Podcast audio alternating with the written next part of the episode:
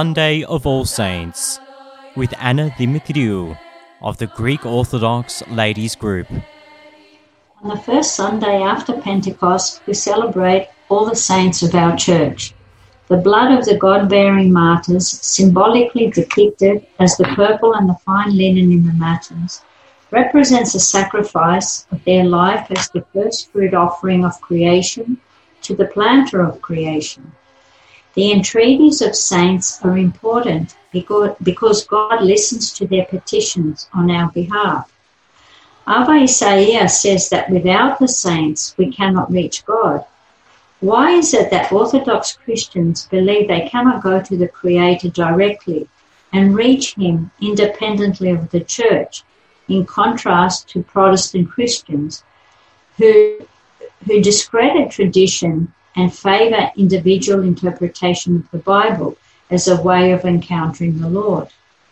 According to Ava Isaias, without the saints, we cannot have a personal encounter with our Lord. It is impossible to find God except through the saints because they reveal God to us. They were the ones who found Christ a precious cornerstone and built themselves on Christ as chosen stones. They had a living experience of Christ's love, which gave them the strength to follow his path. When they forgot themselves and became dead to their old way of life, grace allowed them to experience the joy of angels. The witness of their faith softened hardened hearts because they themselves were authentic in their faith. Their love for each other and all people was unconditional and selfless. Only prayer and a holy life would have the power to touch hardened hearts. Christ himself spoke of the need of sanctification, and for their sakes I sanctify myself, that they may be truth. So many souls were drawn to the faith, when so few were mature enough to be able to appreciate the higher truths of Christ's message. St. John Chrysostom says that it would have been impossible if Christ himself had not planted the church. The spread of Christianity throughout the whole world was not a human feat.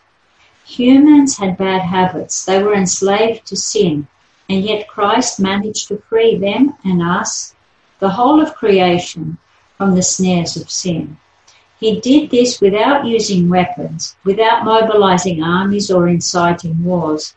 He did this beginning with 12 apostles who were insignificant, naked, unarmed.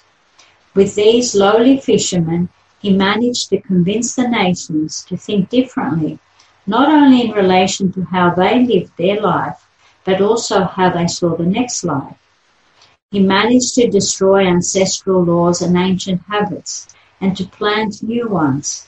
He redirected man from striving to live an easy life and choosing a life filled with tribulations and difficulties. And all this while he was being persecuted, while he himself had suffered the most humiliating and degrading death on the cross. After his resurrection, his disciples realized the crucified Christ was not a mere man, but the Son of God. And so, with fervent zeal, they spread the word throughout the world and preached the crucified Christ by confessing their faith simply, honestly, and humbly. They were believed by kings, commanders, leaders, freemen, servants, educated and illiterate, barbarians, and all the nations. And the strange thing is that what happened to Christ also happened to his followers. After their death, they were honored and revered more than royalty. Thousands of pilgrims traveled to venerate martyrs, the tombs of, of martyrs and saints. In Rome, emperors, centurions, powerful army commanders flocked to the tombs of Peter, the fisherman, and Paul the tent maker. In Constantinople, those who wore crowns did not want to be buried near the tombs of the apostles, but at the steps of the cathedrals built in honor of the apostles. So kings became the guardians of the fishermen, and they were not ashamed, but they and their descendants were proud to belong to the Christian faith. Christ had foreseen this when he had said to Peter, You are Peter, and on this rock I will build my church, and the gates of Hades shall not prevail against it. This truly is miraculous because the spread of the church did not come into confrontation only with the ancient habits, but with a pleasurable way of life. Its opponents were habit and pleasure. Those who followed Christianity accepted the new way of life. Fasting replaced feasting, anger was replaced with meekness, a comfortable life was replaced with a harsh and difficult path. Those who embraced this difficult path had previously been seeped in the old way of life with its bad habits, and yet they became softer than clay. They were invited to follow Christ, and they met resistance from their communities and their own families because faith did not come at the same time to all members.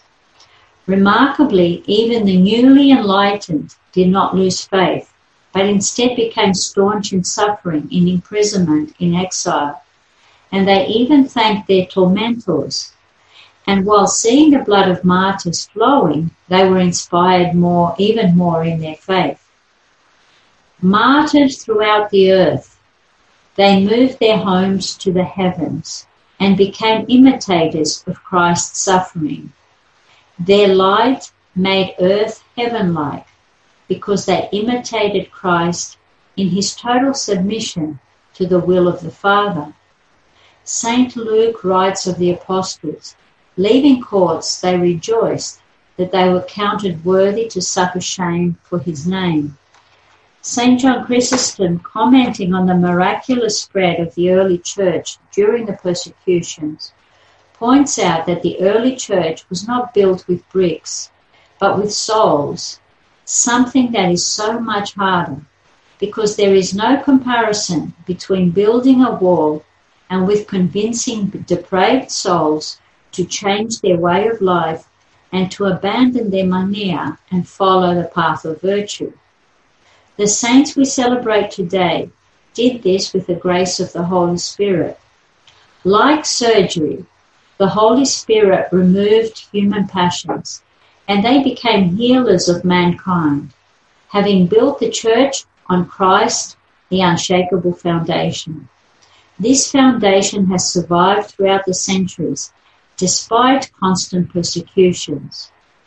In recent history in Russia, before the revolution, many knew the God of the cathedrals of the established church. When they found themselves deprived of their possessions, every comfort, church services, Christian fellowship, then only God remained for them in their total destitution. They discovered they could call on God, the God who was not ashamed to have left his heavenly abode to become one with us.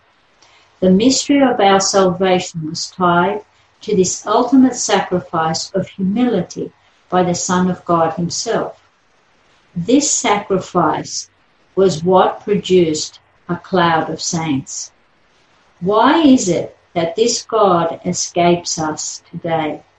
This God who is comprehensible to those who are destitute, alone, reviled, and humbled. Why is it that so many people do not know how to find God?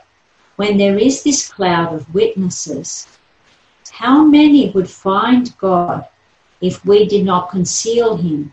And our zeal was that of the God bearing confessors of faith, who chanted with one voice, God is wondrous in his saints.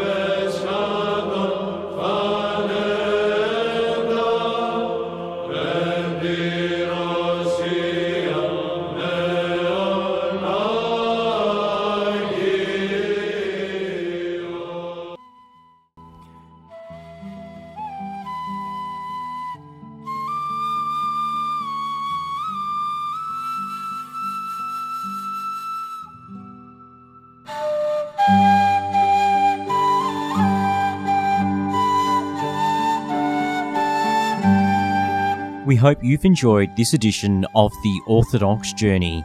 For more spiritually nourishing talks, podcasts, and articles to help you on your journey on the fast of the apostles, visit our website at lychnos.org. That's L Y C H N O S dot O R G.